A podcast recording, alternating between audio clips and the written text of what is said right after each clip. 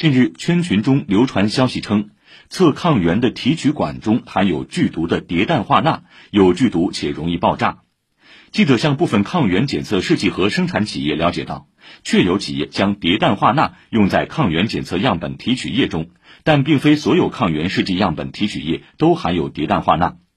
上海交通大学医学院上海市免疫学研究所教授王颖介绍，蝶氮化钠是防腐剂，有一定毒性，但将其用于样本提取液时已经过高度稀释，含量很低，危害很小。